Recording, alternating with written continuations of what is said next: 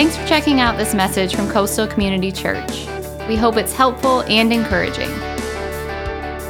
Hey, everybody, good morning. Good morning, good morning, and welcome to Coastal Community Church. I am Pastor Chris. Uh, it is Palm Sunday, the week before uh, Easter weekend. And as Chris said, we are jacked up about next weekend. Six services over three days. And uh, here today, there's a bunch of tools uh, available for you inside your bulletin. Uh, there's a postcard uh, that went out to like around 30,000 people in Charleston this past week.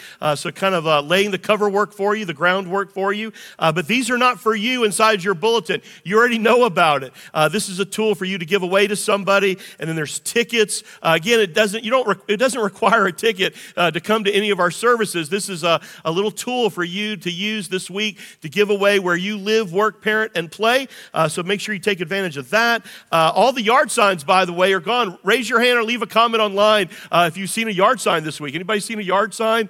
Okay, now if I see a yard sign in the back of your car, shame on you. Okay, now get that thing out. But it doesn't need to be in your house. It needs to be out and about, high traffic areas. Uh, and then, by the way, they're all gone, so you can't come by and pick up any more, take any more home today. Uh, and then also we have a little book for you called At the Cross, and this is for first of all, it's a gift to everybody who calls Coastal their home uh, as you finish out your 40 uh, day Easter fast.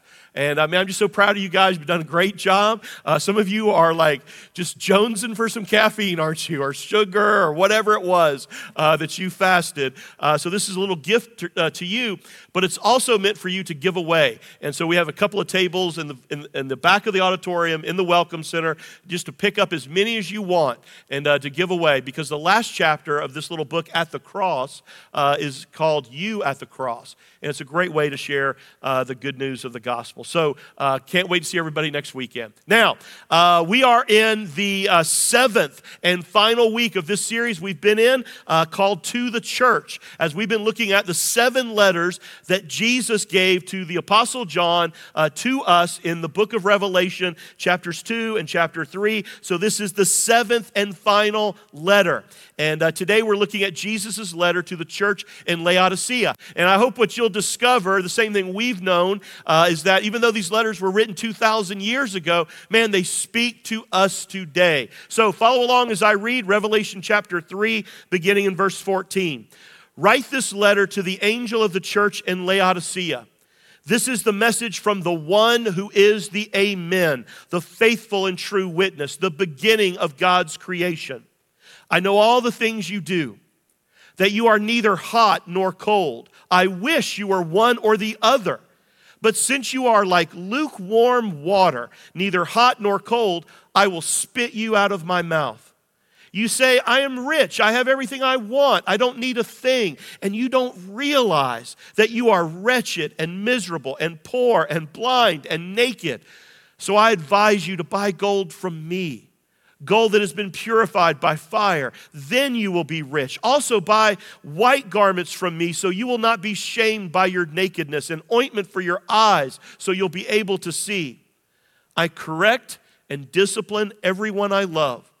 So be diligent and turn from your indifference. Look, I stand at the door and knock. If you hear my voice and open the door, I will come in and we will share a meal together as friends. Those who are victorious will sit with me on my throne, just as I was victorious and sat with my Father on his throne.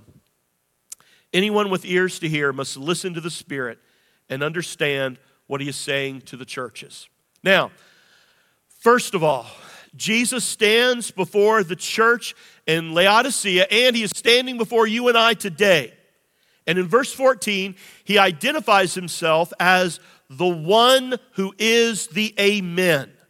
Now, you need to know a little bit, a little bit of something about the word uh, Amen. Okay? Now, regardless of what a certain congressman recently uh, prayed uh, from Missouri prayed, the word amen has nothing to do with gender. Okay, nothing. It's not a man or a woman. It's not a gender word. It's neutral. In, in, the Hebrew originally, and then in the Greek language of the New Testament, the word amen literally means so let it be.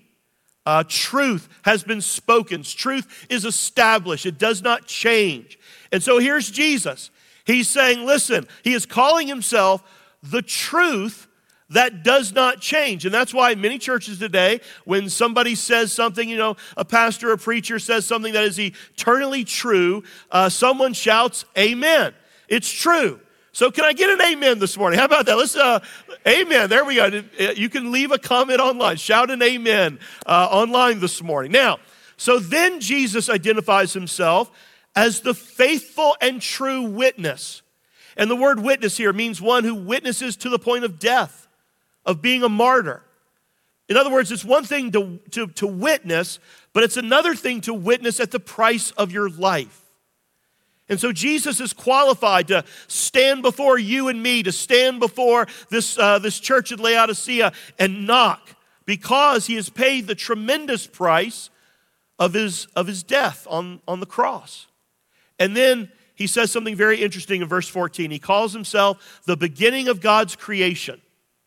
Now, that does not mean that uh, Jesus was the first thing that God created. In fact, the Bible teaches that he has always existed that Jesus has always existed with God. Jesus was not some sort of a, you know, last minute idea of God when he couldn't think of any other way to save the world and say, you know, oh, I got it. I, I'll send my one and only son, Jesus. No. The Bible says that Jesus was there assisting God in the creation of the world at the very beginning of time.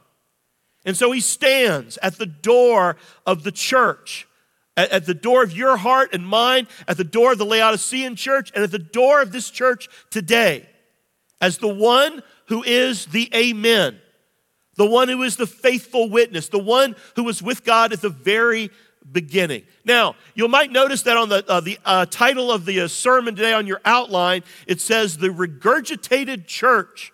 And we'll talk about that in just a moment.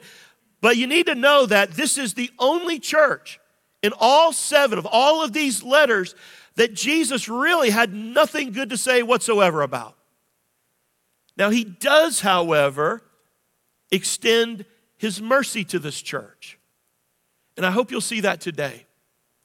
And I hope you'll hear that loud and clear in your own life today. But the very first thing that we're going to see here, as we've seen in, in most of these letters, is their condition their condition. Now, you don't have to read very far to understand that the condition of this church was not very good at all, okay? Number one, he starts off by describing their condition as bland. Bland. We all know what blandness is, right? Verse 15 I know all the things you do. Listen, that you are neither hot nor cold. I wish that you were one or the other. Nobody likes bland food, do they? You go out to eat, you know, you, maybe you're having a meal with friends and you're like, ah, nobody puts salt on this. You know, it's bland. Nobody likes bland food. And most of us really don't like bland beverages either. I mean, whoever said, give me a cup of good old room temperature coffee? Right? Nobody. We either like hot coffee or hot tea, or we like something very cold, like a cold Coke or a cold, your favorite beverage, okay? Uh, cold sweet tea, right? And so, right off the bat, Jesus addresses the problem of this church. And it's very possible that it could be a problem that, that you have in your own life today. He says, It's your lukewarmness, it's your blandness. In other words, it's your straddling the fence that I can't stand. It would be better that you would be one way or the other because you're making yourself and everybody else around you miserable. Now, if I had time, we could go back into the Old Testament and I could show you over and over and over again where God made it very clear to his people that he wanted them to be on one side of the fence or the other. In fact, one uh, really powerful example of that is where uh, Joshua uh, is standing before the children of Israel. And this is kind of the, the end of Joshua's life. And, you know, leadership had been transferred from Moses to Joshua. And Joshua's now uh, is getting to go on to, to be with God. And he kind of has this last challenge. He stands before them and he says this in Joshua 24. He says, So fear the Lord and serve him wholeheartedly. Put away forever the idols your ancestors worshiped when they lived beyond the Euphrates River and in Egypt. Serve the Lord alone.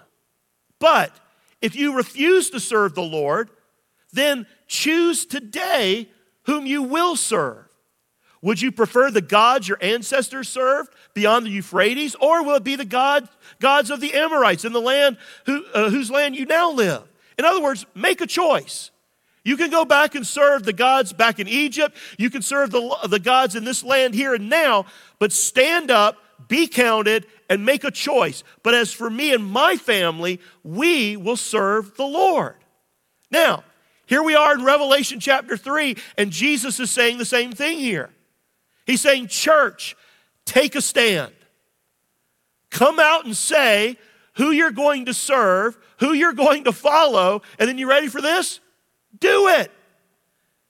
He says, I would rather have you frozen and dead or extremely hot and boiling. Either would be better than what you are right now. You're lukewarm. You're bland. You're trying to straddle the fence. Take a stand. Number two.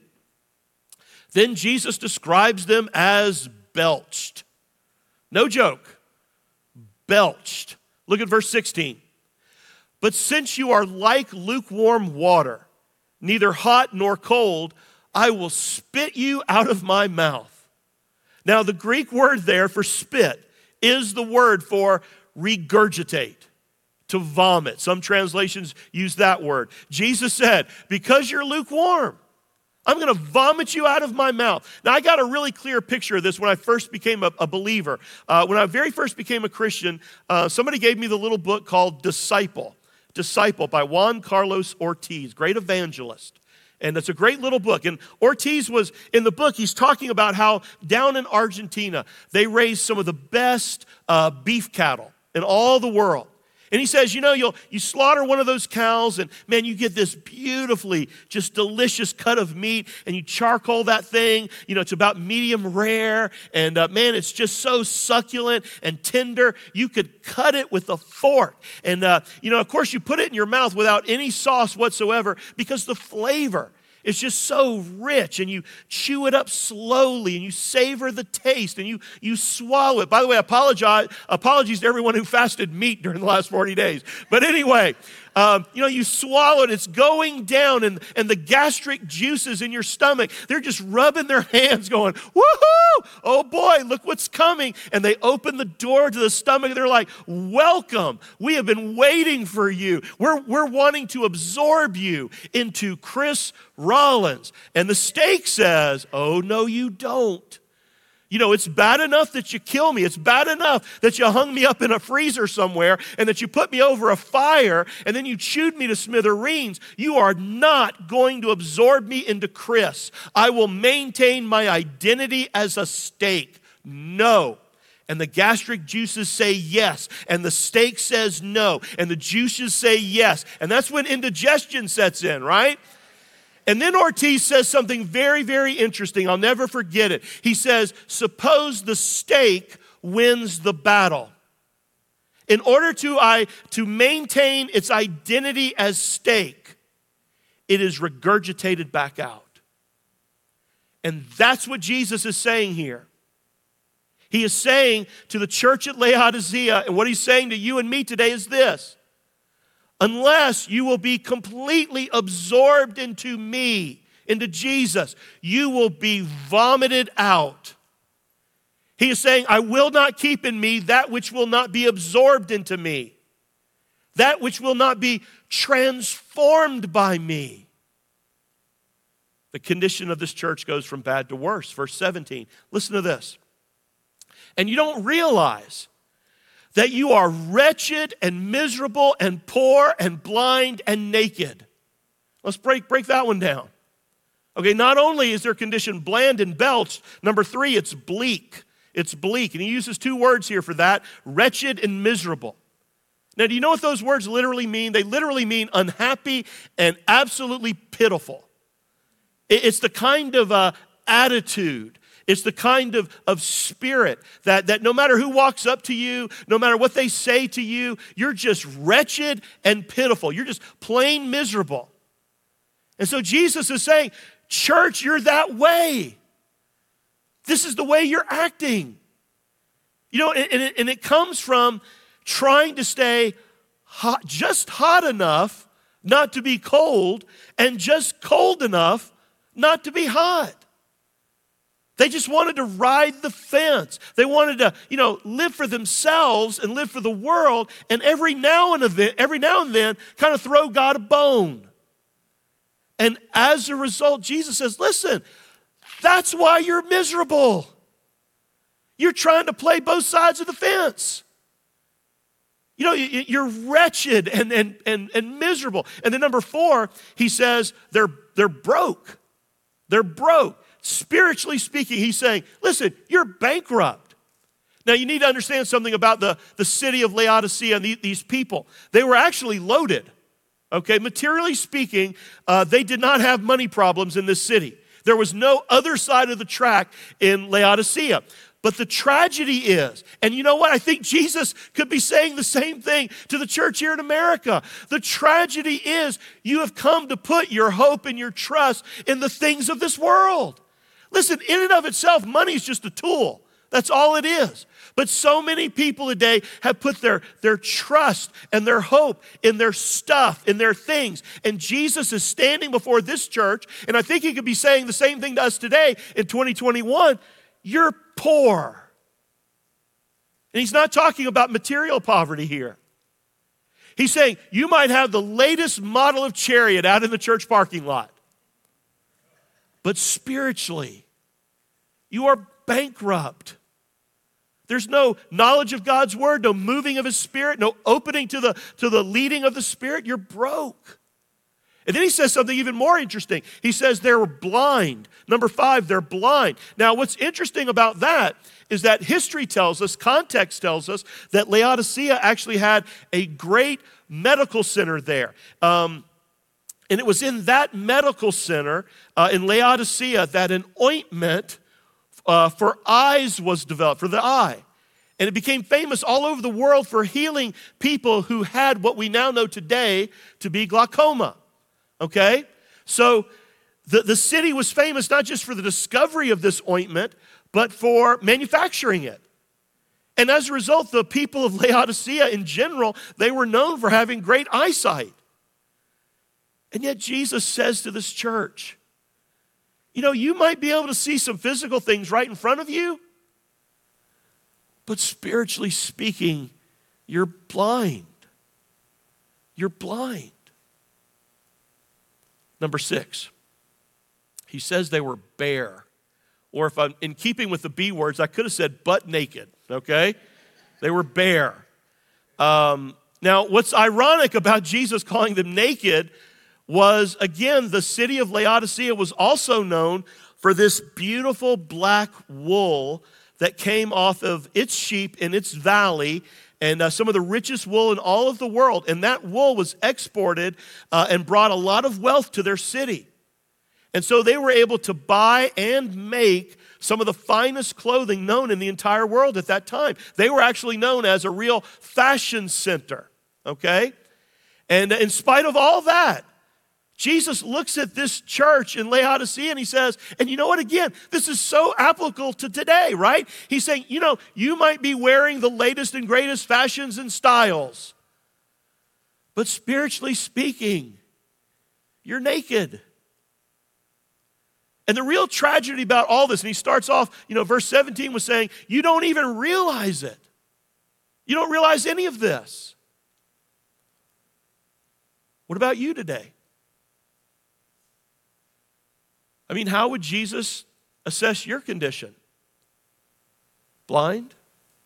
Naked? Bare? Belched? But thank God.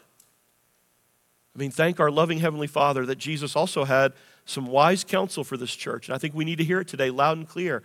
And that's what I want you to see his counsel. Look at verse 18. He says, So I advise you. The New International Version says, I counsel you. Again, can you see the mercy here, the grace mixed in with the judgment. I mean, in other words, there is a remedy for their condition. There is a fix to the problem. So, what does he advise them to do? So, I advise you to buy gold from me, gold that has been purified by fire. Then, then you'll be rich. What was he saying?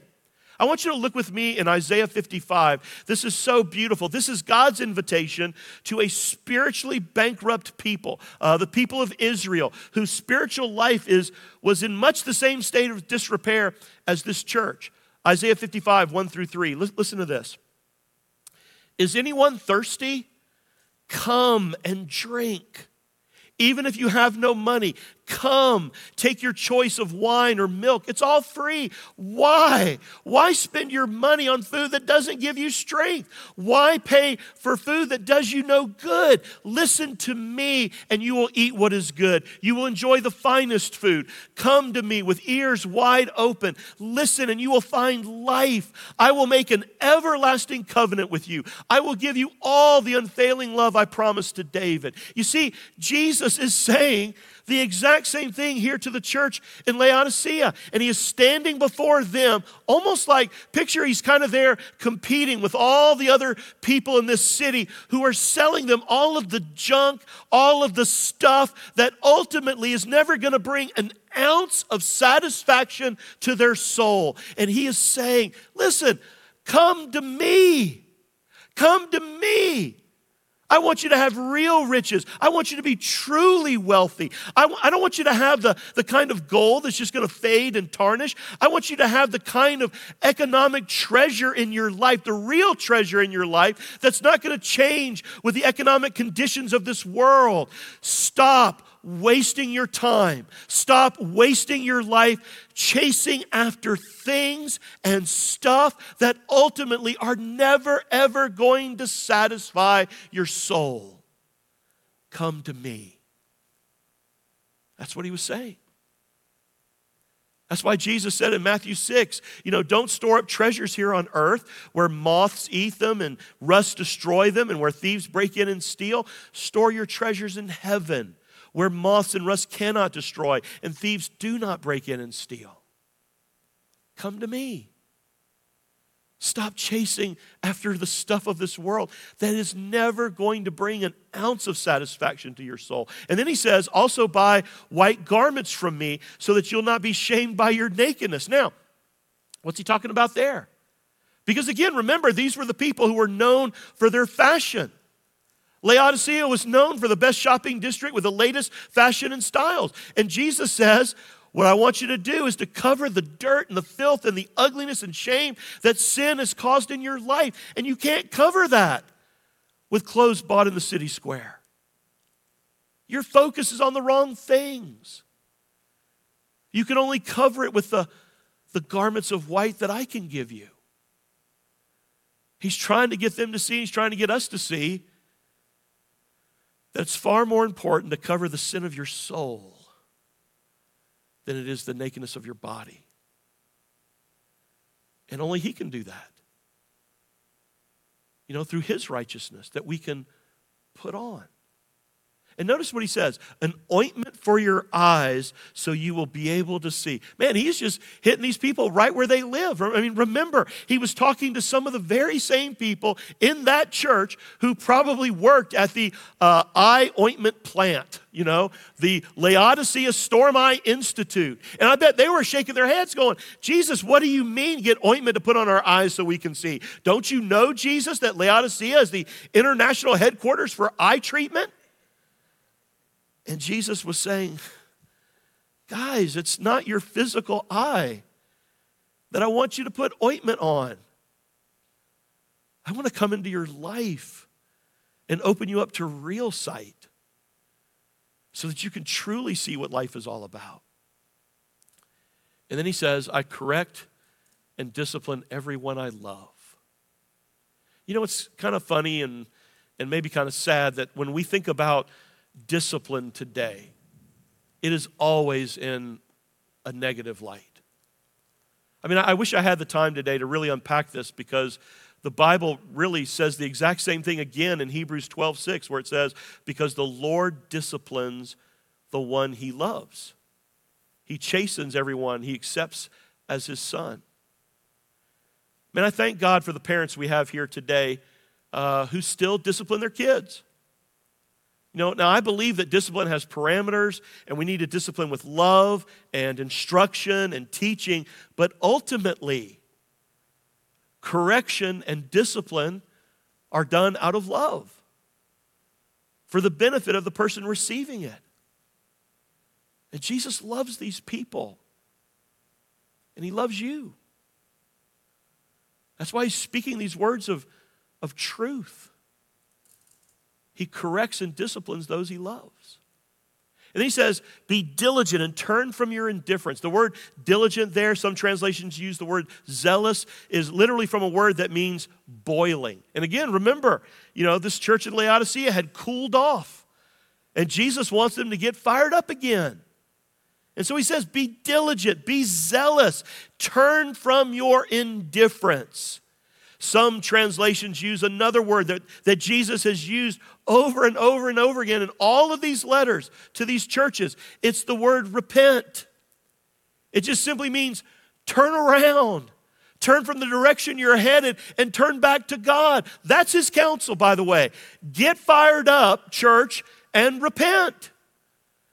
Turn away from the things of this world and turn back to God. Turn back to Jesus. And then he closes with a very, very clear call. And it's a call that some of you have heard before. You're probably familiar with this passage of all the uh, passages here in these letters to the churches in, uh, in Revelation here. Verse 20 Here I am. I stand at the door and knock. If anyone hears my voice and opens the door, I will come in and eat with that person, and they with me. You know, it's interesting. In the first century, uh, the Jewish people, kind of similarly to us, had three meals a day, but they were different from our meals. Breakfast was uh, very, very early in the morning, often consisted of nothing more than maybe some water and a hard roll maybe some dried fish. And then you were off to work early in the morning by 5 a.m. Breakfast was not the most important meal of the day, it's pretty insignificant for them. And lunch was kind of similar to that uh, something simple, something you could probably put in a sack, maybe a roll, maybe some fish or some nuts or fruit. And it was scarfed down very quickly so you could get back to work. The evening meal, however, it was the most important meal of the day.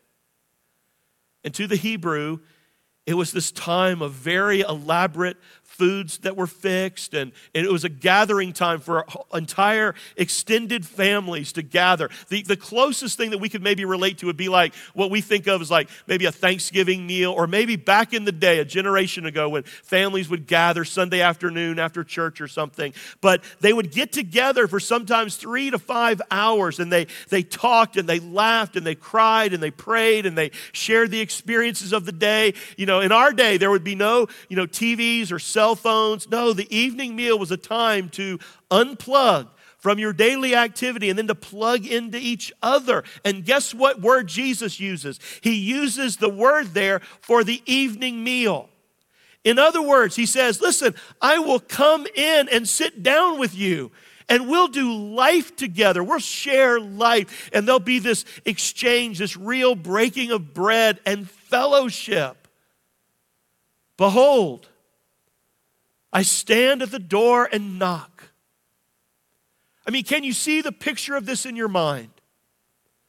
Jesus is standing at the door of moral failures like you and me.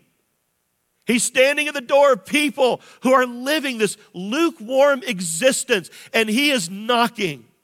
He's knocking and he's saying, You know who this is. In your heart, you know who it is. You know what I want to do. I want to forgive your sin, and I'm the only one who can. And you know it needs to be done. I want to be the center of your life. I'm willing to come in and become your best friend. I want to lead you, I want to guide you, but I'm not going to break the door down. So I'm going to stand here lovingly. I'm going to knock and I'm going to wait for you to open it. That, by, way, by, by the way, is the clear call here. Open the door and let Jesus fully into your life. That's what he's saying. And so many of you today are standing inside the door of your, of your heart, standing inside the door of the house, and it's as though you got your hand on the knob and you're thinking the offer over. You know in your heart you need forgiveness. Certainly, you're not against having a friend, but you're nervous. You're anxious about fully giving your life over to the control of Jesus. You're not sure what all that's going to mean. I mean, what will the, the leadership of Jesus and the control of Jesus in my life, what will that mean for how I do business, for how I lead my family, for how I handle my money? How is Christ's control going to affect all of my relationships? And you're there with your hand on the door, and it makes you very, very nervous. And so, with all these unknowns bouncing around in your head, and your hand is on the knob, you hesitate. And so the knocking continues. You feel the vibration. You're here. You hear it. You feel it. You see, sooner or later, you got a couple of choices. You're either going to have to leave the room so you're not bothered by the knocking anymore. And a lot of people today do that. They chase after other things just to, just to, if, if, if they can, just to do away with hearing that in their heart. Or you're going to have to face the unknown. You're going to have to trust Jesus with the uncertainty of it all and take the risk and open the door and receive Jesus into your life as your Savior, as your Lord, as your friend. So here's the most important question of the day Have you done that? Have you let Him in? Have you really? Or do you just catch His words through the window every once in a while? Or maybe when you're in trouble, you reach out to hear what he has to say every now and then. Jesus said, I want to come in. I want to be with you. I want to do life with you. I want to give you wholeness and purpose and meaning and joy and victory and forgiveness. I want to come in.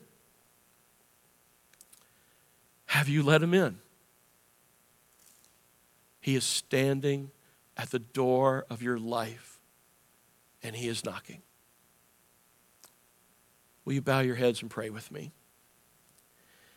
Dear Heavenly Father, today, God, I thank you for I thank you for these letters that you wrote to these churches so many years ago.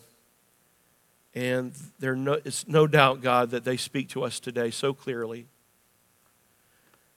Listen, it's possible you're here today and you are a believer. And um, you're not hot, you're not cold. You've just been living a lukewarm existence, just straddling the fence. Listen, that's not going to work. You know it. You're just making yourself miserable.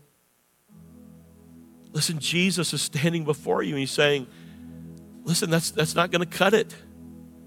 Just go all in. It's the way of life, it's the, it's the best way. It's my way. You know, give yourself fully over to Him today. Take a stand.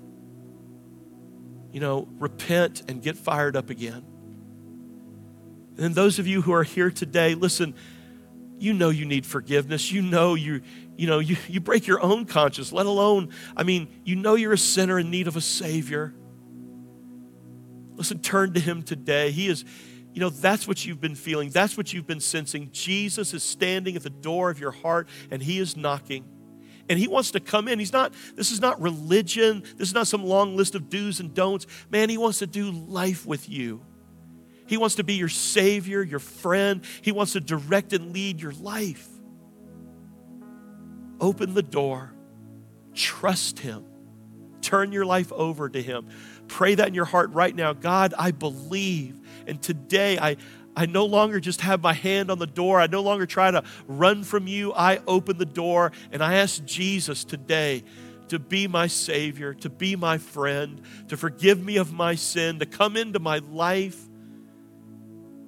And for the rest of my life, God, I just want to I want to follow him. I want to I want to do life with him. Thank you. In the name of Jesus I pray. Amen. Thanks for listening. From Pastor Chris and the family at Coastal Community Church, have a blessed day.